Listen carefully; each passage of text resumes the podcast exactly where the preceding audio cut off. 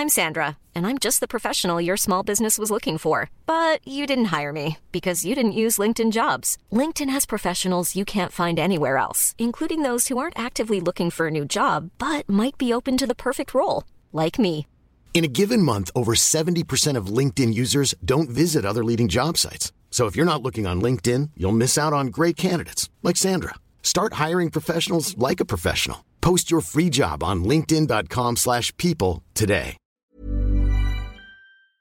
The Palmer House Hilton sits on that great State Street in Chicago.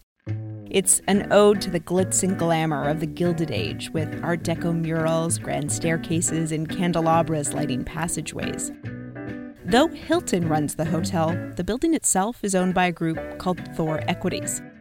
It's a real estate investment trust that bought the historic building for $230 million in 2005. Thor spent more than $100 million on renovations to restore the hotel to its 1920s glory. But since March, the hotel's some 1,640 rooms, which are normally priced around $200 a night, well, they've been empty. Business travelers no longer linger at the lobby bar. There are no weddings in the ballrooms. And with revenues of the Palmer Hotel severely hit, in April, the building's owner said it couldn't make its mortgage payment. This is Behind the Money. I'm Amy Keene. When Thor missed this mortgage payment, it set off a chain of events that sent the fallout of the pandemic that was happening in the real economy slowly seeping into the financial sector itself, in the commercial mortgage-backed securities market, to be precise. Now, lockdowns may be starting to lift in some areas, but investors are trying to manage an uncertain recovery in the buildings and hotels that underpin these deals. On this episode, we're looking at what coronavirus has meant for commercial real estate and the trillion-dollar CMBS market that centers on these buildings. The size of the CMBS market now, it's not insignificant. It's around $1.2 trillion. To give some sort of comparison, that puts it roughly in line with the size of the high-yield bond market or with the leveraged loan market. That's Joe Renison. He covers U.S. markets for the FT. The CMBS market is integral to the ability for commercial mortgage issuance to exist. It's the engine that powers the ability for banks to lend money to commercial property owners.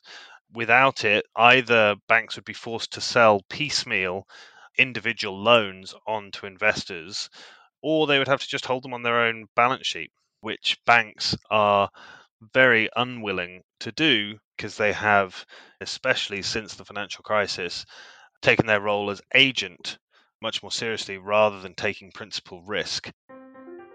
The world's financial system teetered on the edge again last week, and anyone with more than a passing interest in their shrinking 401k knows it's because of a global credit crisis. We all know the story in 2008 that given the loose lending standards on these mortgages, once we sort of hit an economic downturn, people stopped paying. That then sort of filtered through to these securities. So banks were bundling home loans that they'd issued and then selling these bundles or mortgage-backed securities to other investors on the secondary market. But when payments on those mortgages were late, the value of the securities themselves also dropped. The idea is that losses hit the lowest rated, the riskiest tranches first, and slowly as losses accumulate, a bit like floodwaters rising up a tower block, it starts to eat in to the tranches above and slowly ascending until you get up to the AAA rated tranches. As the value of the underlying assets dropped, so did the price at which these securities traded, meaning losses for everyone from pension funds to insurance companies, not to mention the losses that banks and, of course, the homeowners had already incurred. Now, those were residential mortgage-backed securities. Today, we're talking about commercial mortgage-backed securities, as in hotels and malls and office buildings. In principle, it's the same idea. Banks will originate commercial mortgages, so these would be mortgages on hotels. Maybe it's a movie theatre property. Maybe it's retail property, something like a mall, for example.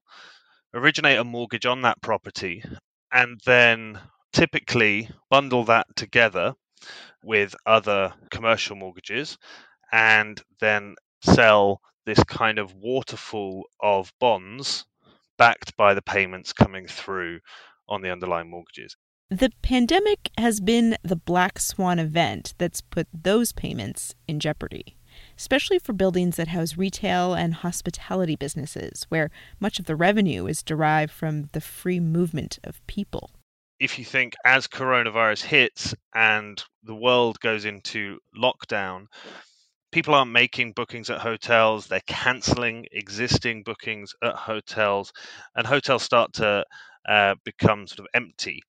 That dramatically will hit the income of hotel operators, and in turn that's going to affect their ability to either pay their rent or to pay their mortgages. 120,000, that's how many jobs are on the line in Illinois as hotels face shutdown. The impact of COVID-19 on the industry is worse than 9/11 and the 2008 recession combined. Which brings us back to the Palmer House Hilton, with its lights off and its doors shut since March.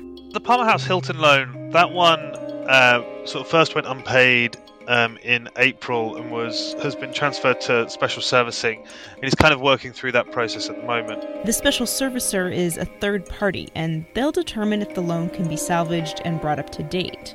And that's kind of indicative of what a lot of these loans are kind of going through.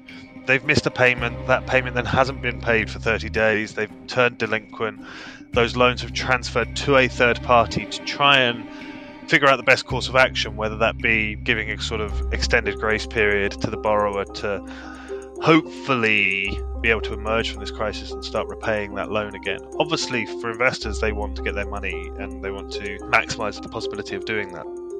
Or if the loan can't be salvaged, the property might be repossessed. It's really crazy because we just came off the best year that we ever had. David Stern is the president of Townhouse Partners. It's a commercial real estate consulting firm. He advises lenders like banks issuing loans that are then packaged into what makes up commercial mortgage-backed securities. They'll say to me, hey, Dave, we want to make a loan on this office tower. We want to make a $300 million loan on this.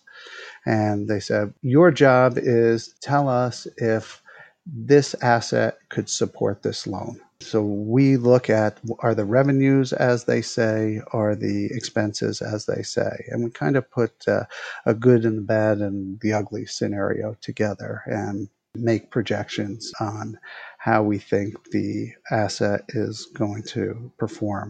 Those projections mean asking several questions about the market. We certainly look to its competitive nature. Who are the hotels that this competes with? We look in the market. Are there any new hotels being built? Are there any new hotels being repositioned? We look at the strength of the people who would go to the hotels. What's the corporate nature? So in March, when things started to turn and lockdown changed the outlook of almost all sectors of the economy, the work that David did changed as well.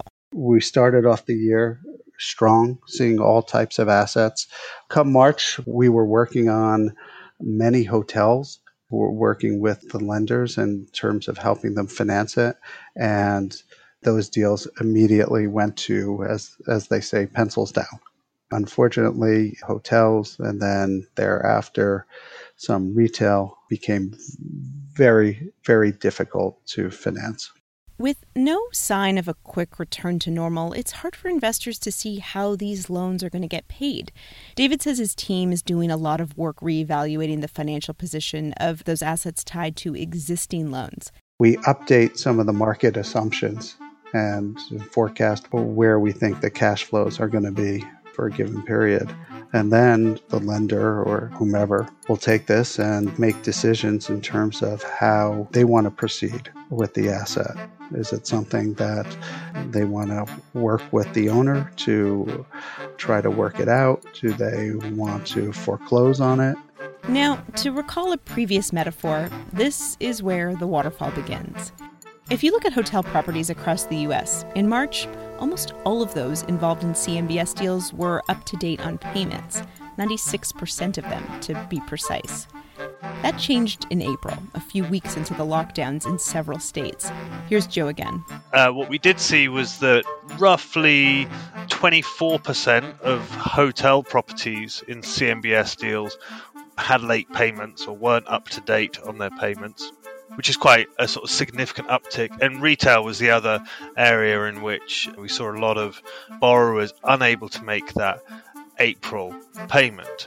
That then sort of ramped up higher in May and in June, where we started to see loans transferring over from that 30-day grace period into actually being delinquent. So across all of the commercial mortgage-backed securities out there in the US, that rate of delinquency tripled. A little bit of data has started to come through for June as well, because that data starts to come through in the middle of the month. And again, we're seeing another sizable uptick for June.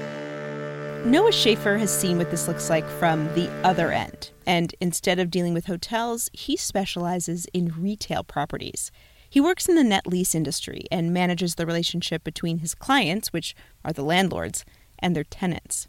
Now, he said that tenants responded to the lockdown in a few different ways. There are some who came, 2 to 3 weeks in advance of their next rent payment and said, hey, we're having a hard time. Here's the situation at this property and across the company. Are you able to help us? And in some cases we are, and in some we're not.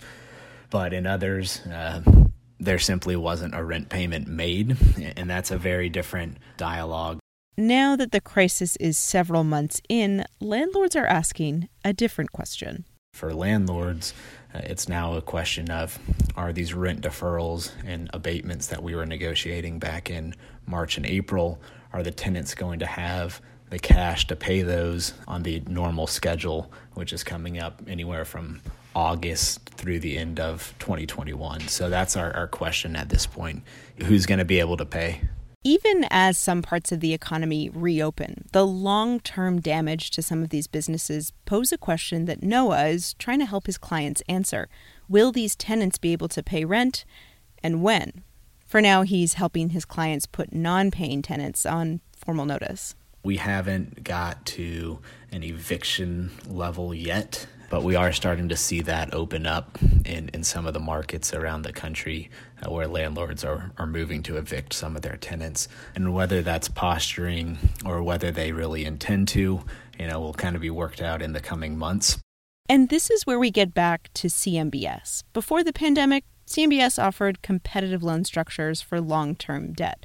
But Noah says the market's going to change. It's going to be hard for some of these properties to either refinance or just obtain debt in general for an acquisition. So that'll affect pricing.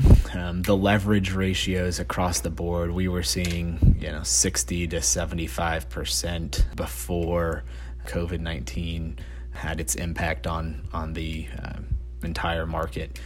Now we're seeing levels closer to 50, so it's requiring more capital up front, and they really are paying close attention to who is sponsoring and taking the lead on every transaction, how well capitalized they are, and their experience in the industry as well.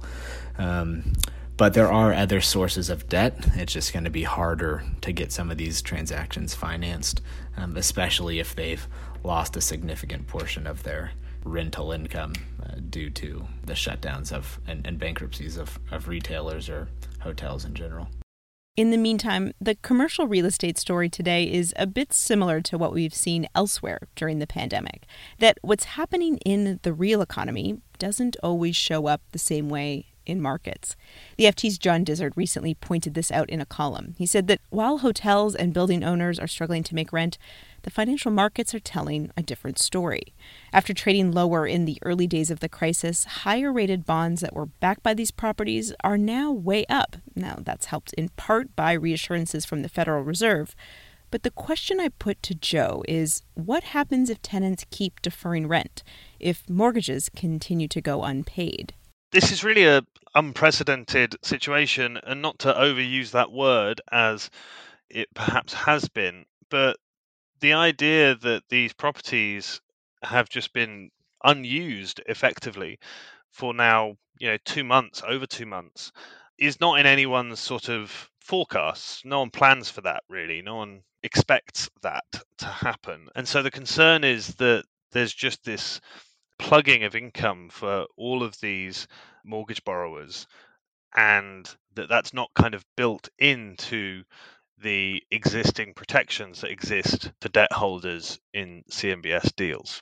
So you're starting to get to the universe of loans that have been affected by the coronavirus outbreak and the lockdowns and the lack of revenue kind of coming into all of these properties that rely on people being able to move freely out of their homes.